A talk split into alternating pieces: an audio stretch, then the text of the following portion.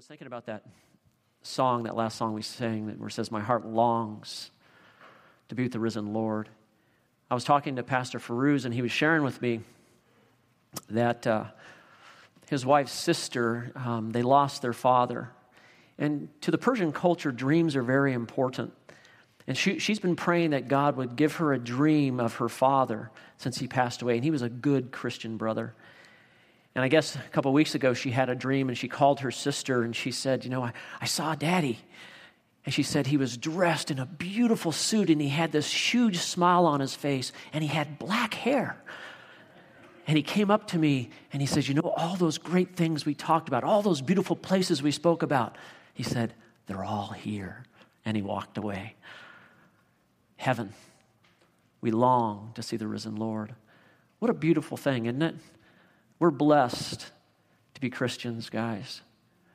Pray with me as I pray for the message. Father, I thank you for the Word of God, and I thank you for the promises of Scripture that one day you'll return, one day we'll be with you in heaven. I thank you, Lord, how you've blessed us as a church, and, and we are a family, Father, as Frank said. I thank you how, how beautiful it is to be a part of the body of Christ and and how you bless each of us, Lord, and in your own particular way through the truth of your word and the fellowship of the saints and the move of your spirit. I would ask you, Lord, that you would meet us here this morning, that your Holy Spirit would move in our hearts, that you'd prepare us, Father, even now as, as the word of God is preached, that you, Lord, would, would enter in. Thank you for this morning, Lord, and the privilege that you've given me to share the word. Meet us now. In Jesus' name, amen. Well, it's a privilege to be back, and thank you, church, for allowing me to, to have some time off. Um, my wife and I get to celebrate the 30 years, and that's a big deal. And by the way, I, we, uh, we were talking about what to do, and she was real nervous about doing a cruise, mostly just because of the expense, and so I kind of surprised her and pulled the trigger. I thought, 30 years, man, come on. And I'm so glad I did. We had a wonderful time. Uh, we did a cruise to Alaska, and it was wonderful. And, and I, I, didn't know how much we needed the rest, but it was a wonderful time for us to just spend time together, and the Lord blessed it. So thank you. Well, I want to bring us back. We're back in 1 Timothy, and we'll be in chapter 5 this morning. Chapter 5, verses 17 through 25. And, and I, I want to kind of bring you back what 1 Timothy is all about. Uh, Paul wrote Timothy uh, because there were some problems in the church of Ephesus. And if you remember from a number of times that I've spoken in the past, is that um, Paul, on his first journey through that region, he planted a church in Ephesus and then he left for a while and he was imprisoned. When he came out of prison, he heard there were some problems in the church. He comes back with Timothy and he plants Timothy in the church. Then Paul takes off to Macedonia. And then he thinks, you know, I, I need to help Timothy. Timothy's a young man. He, he's really never pastored a church before. And so he says, I'm going to help him understand how to do church. And so, chapter one, he, he confirms Timothy's call, and I think Timothy needs to be built up a little bit, so he confirms the call in chapter one. And then he tells Timothy to fight false doctrine. Chapter two, he explains the importance of praying for the lost, and, and he also talks about the proper role of women within the church. Chapter three is all about leadership. And he talks about what it is to be an elder and to be a deacon, and he kind of explains what those qualifications are. Chapter 4, he warns against apostasy, and, that's, and in the latter times, some people are going to fall away from the faith. And now we're in chapter 5, and if you remember last time I spoke about that the church is a family. And that we're to treat one another with love and respect as family members. And Paul particularly kind of focused in on widows in that particular chapter.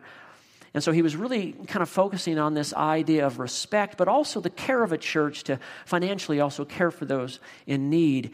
And now today, he's also going to talk about love and respect, but particularly for pastors. I mean, how do you treat an elder? What's the church's responsibility for those that God has called to lead in ministry? Um, a little different for me to, to do this message for you because I'm basically explaining to you how you should treat me as a pastor. But hey, praise God for the Word of God, and, and we'll let the Word of God speak. And, and so basically, this message today is how should the church treat its pastors? Let's read the text. We'll take it in sections. First, let's read verses 17 and 18. It says, The elders who rule well all to be, are to be considered worthy of double honor, especially those who work hard at preaching and teaching. For the scripture says, You shall not muzzle the ox while he is threshing and the laborer is worthy of his wages. The first thing that we'll see this morning is that the church should honor and care for its pastors. Now, the church is God's design. And the way that God has designed it is He's called certain men to lead and to care for the flock, for the people of the church. And those who are receiving the care from its leaders should honor that man that God has called. I want to share with you a quote from Al Mohler. He's the president of the Southern Baptist Theological Seminary. And this is what he says about a Christian pastor. He says the Christian pastor holds the greatest office of human responsibility in all creation. He's called to preach the word, to teach the truth to God's people, to lead people in worship, to tend to the flock as a caring shepherd, and to mobilize the church for Christian witness and service. The pastor's role also includes the entire complex of administrative and leadership uh, tasks. Souls are entrusted to his care. Truth is entrusted to his stewardship, and eternal realities hang in the balance. Who can fulfill this job description? Of course, the answer is that no man can fulfill this description on his own. Because a Christian pastor must continually acknowledge his absolute dependence upon the grace and the mercy of God. As Paul said, we are earthen vessels employed for God's glory. He finished with this. He says, On his own, no man is up to the task. But I want to add Philippians 4:13, I can do all things through him who strengthens me. And I firmly believe that God also loves you so much and loves me so much that He will equip me to be able to do the work of ministry for your benefit and for His glory. And Timothy was called as a pastor to pastor this church in Ephesus. And we need to remember Timothy's not like Paul. Paul was one bold dude. I mean, that guy was willing to go anywhere, face anything. I think Timothy was different. I think Timothy was timid. I think he was kind of shy. It wasn't his nature. He wasn't like Paul. He didn't have that bold, kind of dynamic spirit. But you know, God looks more for faithfulness, I think, than he does for boldness. I think God looks for simple trust more than he does for human strength. And Timothy was definitely that. He was a faithful pastor who simply trusted in the Lord, and, and the Lord had called him to this task there in that church. But there were some men in the Ephesian church that were causing problems and were bringing in false doctrine. And they were also known as elders or leaders or pastors in the church. And so Paul begins here in verse 17. Look at it. He says, The elders who rule well are to be considered worthy of double honor. Paul's saying there are those still in the church, though, who are ruling well. And how should you treat them? He says, You're to treat them with double honor. Now, an elder is the Greek word, presbytero, and it basically means a pastor, somebody who's called to lead the church. This idea of an elder originally came from the Jewish synagogue, and it meant those who were to supervise the synagogue. And the same kind of idea here is it's a leader in the church who's to supervise the church, but also a key is to preach and, and to teach the Word of God. And so the first thing on Paul's mind here is the honor honor for that man that God has called. And this idea of double honor means a twofold honor. Now, some people say it means double pay. it, it doesn't mean that. It'd be nice, but it doesn't. It means double honor, a twofold honor. And, and I think really what it means here, what we'll see from the text, it really means respect and also remuneration or financial means to support the pastor. It means both. And so we have to start with the first one, which is respect. Now, the Webster's Dictionary says to show respect is to show a person appreciation or to show them esteem. And the way that God has designed the church is He's called certain men that are qualified into this role to lead, and those who are under His care should show them the respect that He's due. And the reason this is because the pastoral position is a very serious position. It's a position where souls are on the line and there's a dynamic of spiritual warfare and all these things involved where the pastor is to kind of lead the way to help people understand how to grow closer to Christ and grow in their walk with God. It's a very serious work and it deserves respect. But that respect needs to be confirmed by the work done by the pastor. And, and there, he's, that word work, where he says, whose work, who work hard at preaching and teaching, it literally means to toil or work hard. And so the man that's worthy of respect, of double honor, is the man who's willing to work doubly hard at, at understanding the Word of God and, and toil with prayer and time and, and seeking the Lord as they study the Word of God.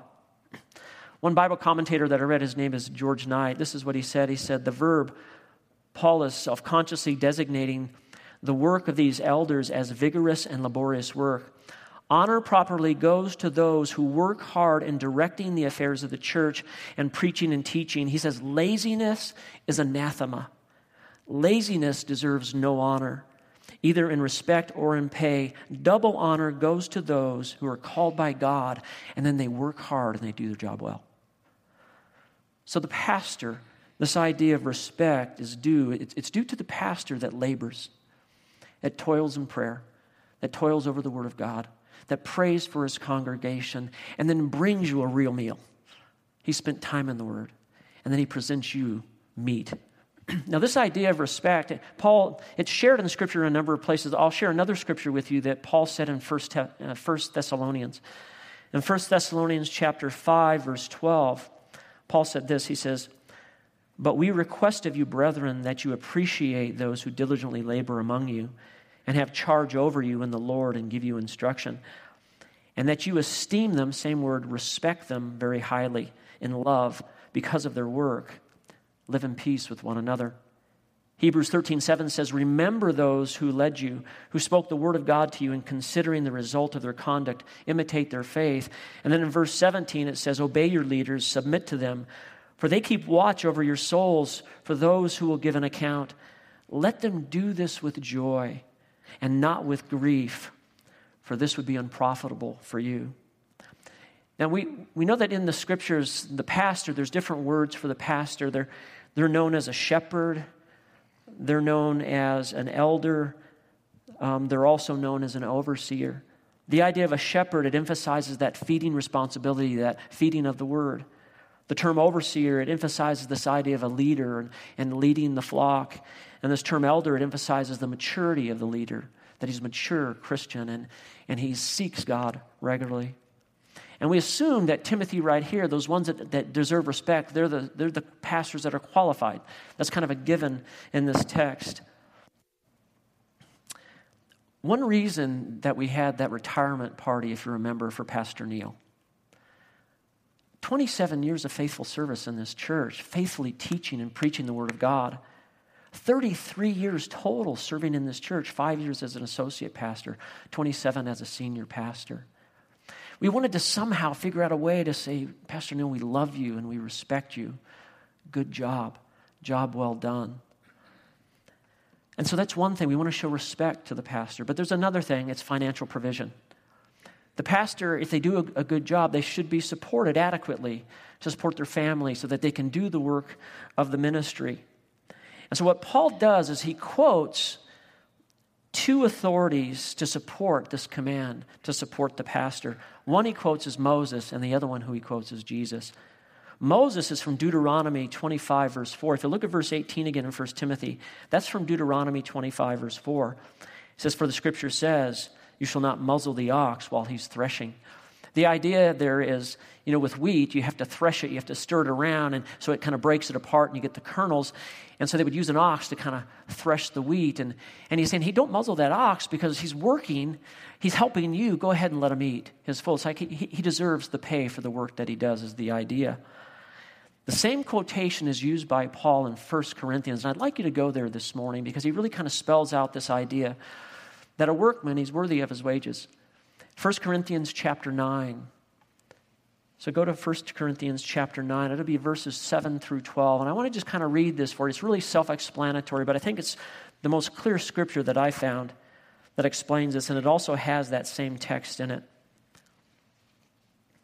1 Corinthians 9, verse 7 says, Who at any time serves as a soldier at his expense? Who plants a vineyard and does not eat the fruit of it? Or who tends a flock and does not use the milk of the flock? I am not speaking these things according to human judgment, am I? Or does not the law also say these things? For it is written in the law of Moses, You shall not muzzle the ox while he's threshing. God is not concerned about oxen, is he? Or is he speaking altogether for our sake? Yes, for our sake it was written. Because the plowman ought to plow in hope, and the thresher to thresh in hope of sharing the crops. And if we've sowed spiritual things in you, is it too much if we reap a material thing from you? If others share the right over you, do we not more? Nevertheless, we did not use this right, but we endure all things, so that we will cause no hindrance to the gospel of Christ. What Paul is saying here in 1 Corinthians, he's saying, hey, if we labor to provide you spiritual food, don't we have the right to be compensated for that? And in this section, you say, well, yes, clearly. And then he goes on to say, but I didn't take that right. Why did he do that? Understand that these were church plants. These were pagan cultures. And he didn't want to hinder the work. They're their brand. He's a missionary. He's just starting out. And he didn't want to put a burden on them. But he, here he's speaking to Ephesus. This is a planted church, it's an established church. And he's saying, You have a responsibility, church at Ephesus, to care for your pastors. If they do a good job, if they labor and toil, then they're worthy of the wage, is what he's saying. So he says that there. And then in, in the second half, you want to go back to 1 Timothy chapter 5, he quotes Jesus to kind of bolster up the point. He says, The laborer is worthy of his wages. This is from Luke chapter 10, verse 7. And this is where Jesus sent out his disciples two by two, if you remember the story. He sends them out to teach and preach the word of God. And, and, as they would go into a city, they'd come in, and then somebody would take them into their home. And that person that takes them into their home, they're obligated to feed them and to care for them.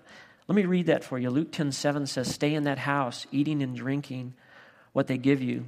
The laborer is worthy of his wages, and don't keep moving from house to house.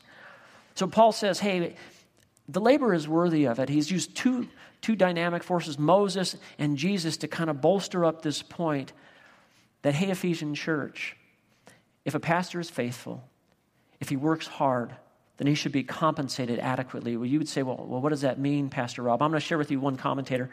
One commentator put it like this He says, So, what's a fair wage that honors a pastor?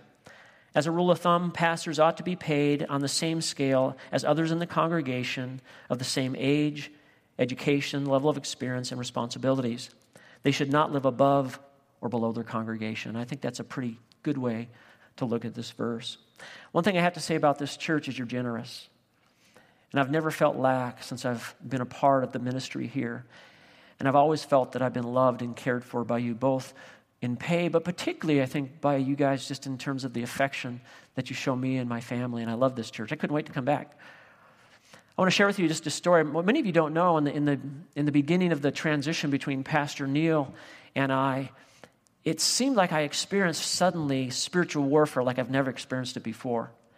It felt like literally hell broke loose, both in my personal life and in the, and in, in the, the ministry, and everything was happening all at once. And I, I made a few little notes. We had major car issues all of a sudden. Our car basically was breaking down. I, I developed a health issue we had some friend issues. Some, we had a pet that got sick and died. My best and closest friend was diagnosed with serious cancer. And on and on I could go. I mean, literally every week it was something new.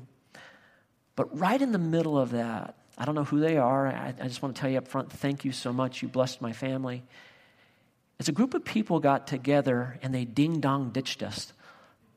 That means they showed up, they rang the doorbell, I opened the door, and there was a basket of goodies on our doorstep. They did that for seven days straight, for one whole week. And in that basket, not only were there goodies that my family got to partake up and enjoy, but there was always a scripture verse. And I can't tell you how every one of those verses, man, it ministered to me at a very difficult time in my life. And I felt the love of the church. And I experienced it in a real, tangible way. Thank you for what you did for my family. It meant a lot. Yeah, but Pastor Rob, I mean, I don't get double honor at my job. I can't speak for your employer. All I can speak is for the church. And what God says, the church's responsibility is that they are to honor and care for its pastors. First thing. Second thing, the church should protect the faithful pastor and discipline the unfaithful pastor. Now, there's always going to be those that disagree with the leadership of the church. But it's the responsibility of the church to protect those faithful pastors within the ministry. Let's read the text. Verses 19 through 21 says, Do not receive an accusation against an elder except on the basis of two or three witnesses. Those who to continue to sin rebuke in the presence of all, so that the rest also will be fearful of sinning. I solemnly charge you in the presence of God and of Christ Jesus and his chosen angels to maintain these principles without bias, doing nothing in a spirit of partiality. Now, there, there were some corrupt pastors in Ephesus. They, they were teaching false doctrine, but there were also some good pastors. And there were leaders in Ephesus that they were worthy of that double honor that, that Paul spoke about. And there were others, sadly, that, that were doing some things that were not right. They, they were, were fleecing the flock, they were trying to get money from them, they were saying things that weren't true to the Word of God. But there were those that were faithful. And what Paul is saying here is that the church, they have a responsibility and to protect those that are faithful. And the idea is that a church should never receive an accusation against an elder unless there are two or three witnesses. So, what Paul begins this section with is a caution. He's saying, Caution, church. And what he's doing here is fighting against gossip. He's fighting against the stuff that just kind of floats around and say, Oh, did you hear? That kind of stuff. He's saying, Be careful because you're, you're talking about somebody that God has called into ministry here, somebody who God has called to lead the church. And you want to be very careful before you bring that accusation that you know that it's true. And the idea is this next to your life in Christ, it is the character, the integrity of the man, your integrity and your character that matters, matters most to people, isn't it? That you're trustworthy, that, that they see that the evidence of Christ in your life, and how much more so for that man that's called to lead the church. And I think what happens sometimes in a church is all kind of things can make people upset. Sometimes you can preach a message and it goes so directly to the heart, a person can feel convicted, but they get upset because they don't want to repent, but they're mad at the person that brought the message, right? And I think you've heard here, hey, don't shoot the messenger. It's that kind of idea. And so they get upset and they'll say something negative about the pastor. Maybe there's bitterness of soul or anger or, or family problems, and, and for whatever reason, they kind of translate that into the church, and then they say something about somebody in ministry. Sometimes it could be the color of the carpet or the paint on the walls. I mean, you never know sometimes what upsets people in the church, and they may bring an offense against an elder or a pastor. And this is why Paul says in verse 19 look at it, do not receive an accusation against an elder except on the basis of two or three witnesses. And so the focus here is on the elders and the pastors, and he's talking about the faithful ones. Those that are faithful in ministry, those that, that deserve that double honor. And one commentator put it like this he says, To put it simply, one of the best ways that you can protect your pastors and elders is to have a deaf ear to accusations. It's that simple. When a man is placed into spiritual leadership, he has to anticipate hateful, jealous, sinful people will falsely accuse him and try to ruin his ministry. I began to think about this. I mean, think about the Old Testament saints. How many of them had false accusations brought against them? I thought of Joseph, Moses, David, Jeremiah, Nehemiah, and actually there was more. I mean, think of Joseph, right? He spent years in prison because Potiphar's wife falsely accused him, didn't he? And how about David? He had to flee from Saul because Saul said he was trying to steal the kingdom. He was never trying to do that. And I thought of the seriousness of when you bring an accusation against somebody, you try to harm one of God's men. What did David do when he had Saul dead to rights in the cave? He could have taken his life, but he did not want to touch a hair on the head of God's anointed, did he? Well, Paul is saying, is saying, be careful here.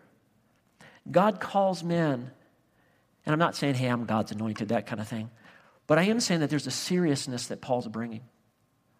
Paul's trying to say, be careful, church. If you're going to bring accusations, if you're going to listen to accusations, there better be two or three witnesses. New Testament, Paul himself experienced this. Both in the church in Corinth, also in Galatia. There were these guys roaming around that were very religious. They were called Judaizers. And they were bringing false accusations against Paul, and on and on it goes. And he says the remedy to false accusations is to give your leaders the same protection that really every one of you deserve, that you won't listen to it. Now, Proverbs 20:19 says, "Do not be associated with a gospel." And the idea here goes all the way back to the Old Testament, all the way back to Deuteronomy 19:15.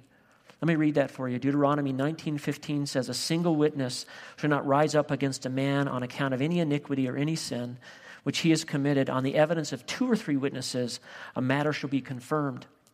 And in the New Testament we would go to Matthew chapter 18. Matthew chapter 18 verses 15 through 17 says this If your brother sins, go and show him his fault in private. If he listens to you, you've won back your brother. But if he does not listen to you, take one or two witnesses with you, for by the, by the mouth of two or three witnesses, every fact may be confirmed. If he refuses to listen to them, tell it to the church. And if he refuses to listen even to the church, let him be to you as a Gentile or a tax collector. So the idea is this if you have a friend that's sinned against you, or if, if there's a pastor that you have an offense against, it's the best thing to do is to go to them in private and say, I've been offended. And if they listen, it says you've won back your brother if they repent. If that doesn't happen, you're to take somebody else with you or two more people with you so that they can witness that they won't repent. If they still won't, then you bring it to the church. Now, Paul had been falsely accused by teachers in Corinth, and this is what he said in 2 Corinthians 13.1. He says, This is the third time I'm coming to you. Every fact is to be confirmed by the testimony of two or three witnesses. Two or three witnesses. If the church would simply follow biblical rules, if they would simply follow the Bible, guys, so much grief would be spared. Timothy was called on here to, to protect unsubstantiated lies, gossip about people in ministry. He's saying, You protect those faithful pastors. Yeah, but Pastor Rob, what about if it's true? I mean, what about if a pastor sins, if, if he's unfaithful? Verse 20.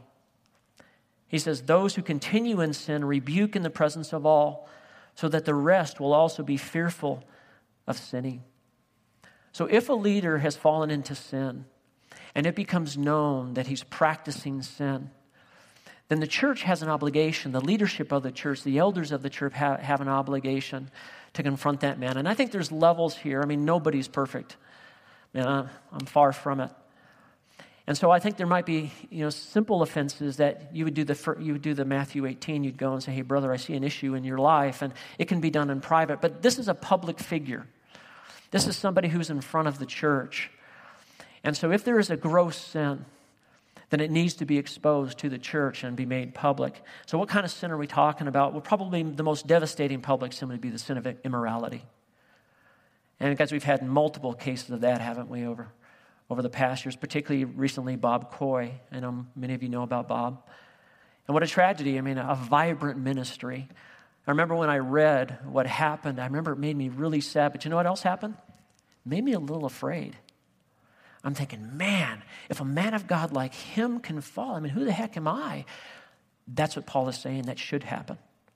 You want it to be exposed to the church so it causes everybody to feel the fear of, wow, if I do something against God, God will expose it, God will bring it to life.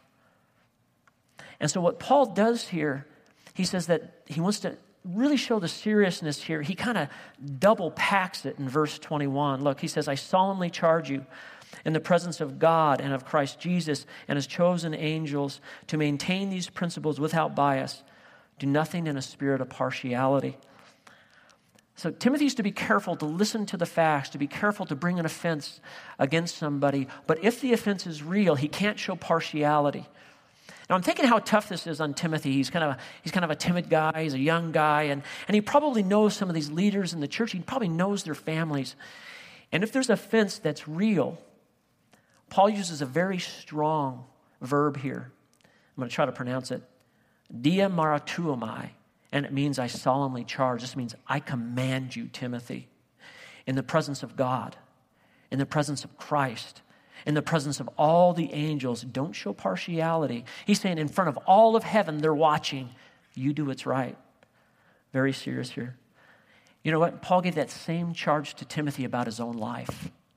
If you were just to turn the page and look at 1 Timothy chapter 6, verses 13 and 14. Listen to Paul's words to Timothy. He says, I charge you in the presence of God, who gives life to all things, and of Christ Jesus, who testified the good confession before Pontius Pilate, that you keep the commandment without stain and reproach until the appearing of the Lord Jesus Christ. He's saying, Timothy, you watch over your leaders. Timothy, you watch over your own life. It's important. You know, I read a story about a well known pastor, and his name is R. Kent Hughes. He wrote The Disciplines of a Godly Man, if any of you have read that. But he was a, he's a pastor, and when he first started his ministry, somebody brought an accusation that wasn't true against him. Let me read it for you. This is what he said. He said, When I was in first in ministry, a woman who had recently spent some time in a state mental hospital began attending my college group. She kind of looked deranged, and her hair was disheveled, and her eyes were disengaged, and the poor woman was ill of health. And other than a group meeting, I never had a personal conversation with her. And she began to, talk, to stalk our home. She began to dr- drive by slowly at all hours of the night. She began to tell others in the church, Pastor Hughes is going to leave his wife and he's going to marry me. But the worst thing is that some people believed her. I mean, how hurtful, how wicked, how sub Christian to entertain such a thought. And then he said, But praise God for 1 Timothy chapter 5, because the elders of the church wouldn't listen because there wasn't two or three witnesses. Because over the past six months, there have been a number of accusations that have been leveled against myself, against Pastor Neil, against this church. And many of them have not been true, and many of them have been hurtful. And I'm just sharing my heart openly as a pastor with you. It's been very difficult for me personally, and I never would believe that it would happen within a church. Right now, there's a rumor going around that we're going to try to subvert this as a Calvary Chapel and try to make this into a Calvinistic church. It's not true. No desire to do that. The desire is to teach and preach the Word of God only, to be faithful to the text of the Word of God, and that's what we'll do as a church. We have a vision for this church, and it's a simple vision. We want you to know Christ. We want you to know Him personally, intimately. We want you to grow in Christ. We want you to grow in your understanding of the Word of God and your relationship with Him, and we want you to sow Christ to others. That's the goal of the ministry here. That's the goal of my heart and the leadership of this church. Yeah, amen.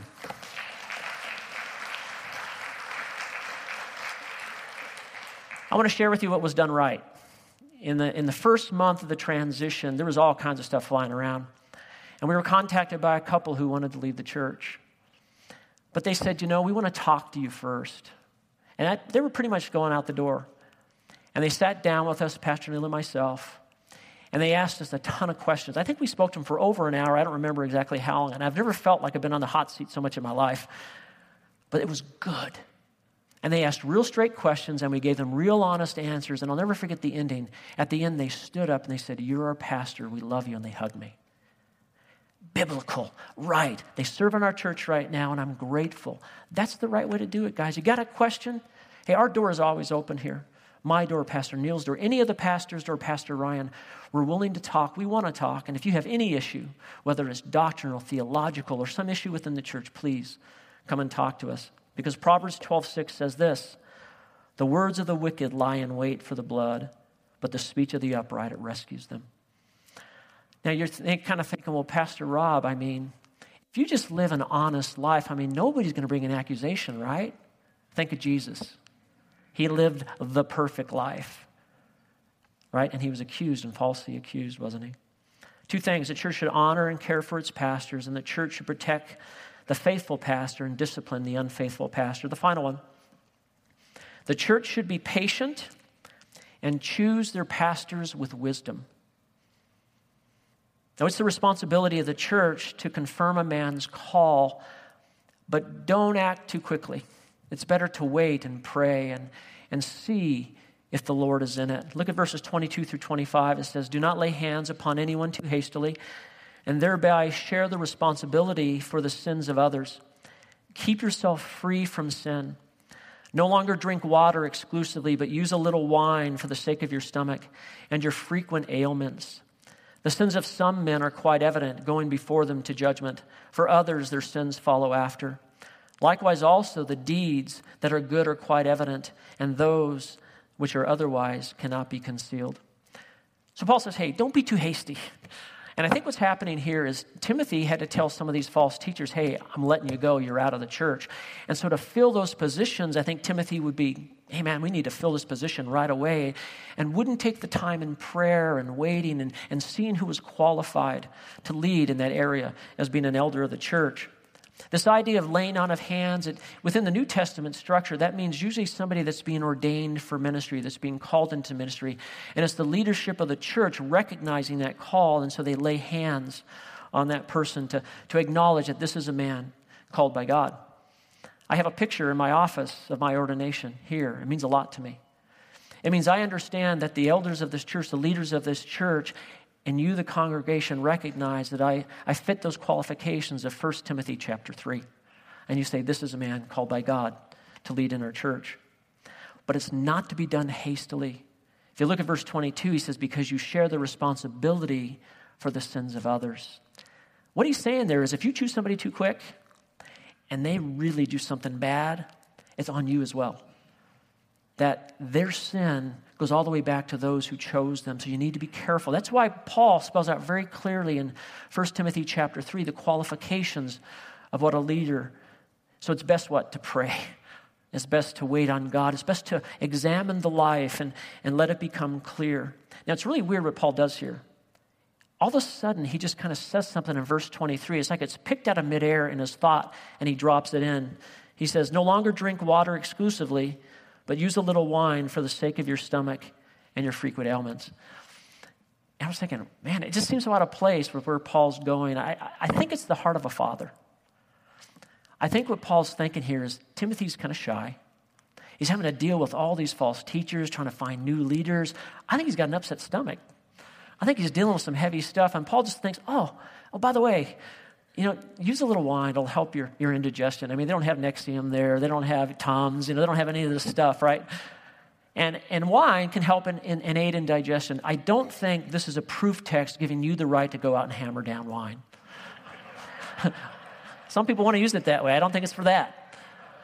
I think it's Paul, kind of like a dad, telling his son, we don't have any other medication, so mix a little wine with the water and you know what? It'll help you. And then he kind of jumps right back and he gets right back into the text to talk about, hey, you know what? We're gonna how do you want to how do you choose leaders? So that's kind of an aside, and then he gets right back to it in verses 24 and 25. Let's read that. He says, The sins of some men are quite evident, going before them into judgment. For others, their sins follow after. Likewise, also, deeds are good are quite evident, and those which are otherwise cannot be concealed. There are four principles here that are just kind of laid out very quickly, and I'll be fast with this. He says, First, the sins of some men are quite evident, going before them to judgment. That's the first half of verse 24. I think what he's saying is that you can just tell this person is not qualified to lead in the church. If you look at 1 Timothy 3, you look at their life, it does not add up. They're not a leader. It's simple, it's plain. The second one, it says their sins follow after them. I think what he's saying is they look good, but you want to wait there's something up and I can't tell what it is. And you know, it could be something like bitterness of soul or maybe pride or anger, something that will kind of bubble out as you get to know them and watch their light. So wait.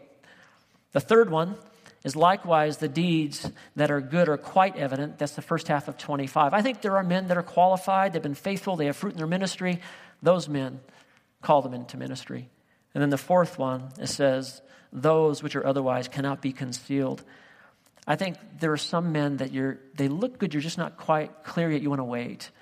And then over time, you see the quality and the character of their life, and it becomes evident to all. It, it can't be concealed, and you say, Yes, that man is called into ministry. I want to, cl- I want to close with uh, something that Chuck Smith wrote about the qualified man, the man that God uses. In his book, The Man That God Uses, this is what Pastor Chuck said. He says, What kind of man does God use? God uses the man who comes to the cross daily, who has no ambitions for himself. God uses the man whose life brings honor and glory to Christ. God is looking for the person who refuses to seek after the applause of men, who, like Jesus, is centered on submission to God's will. He's looking for that person who's willing to present his body as a living sacrifice, holy and acceptable to God. I have to ask you, are you that type of man? Are you willing to say, like Isaiah said, Lord, here am I, send me? Because the man that God uses is the man that's willing to be used by God. Amen? Let's close in prayer. Father, I thank you for the Word of God. I thank you for the clarity of the Scriptures. I thank you, Lord, that you have a heart for, for your people and a heart for those that you've called into leadership to be pastors and elders. And you want both of them to be protected. I thank you that the Scriptures are clear. And that, Lord, when we honor you by simply following what the Bible explains, so many problems would be solved. Help us be that church. Let us have that kind of ministry here, where we have love and affection for one another, where we have trust in one another. And if there is an offense, Lord, of any kind, that it will be dealt with in a biblical way, a God honoring way. And we pray this in Jesus' name. Amen.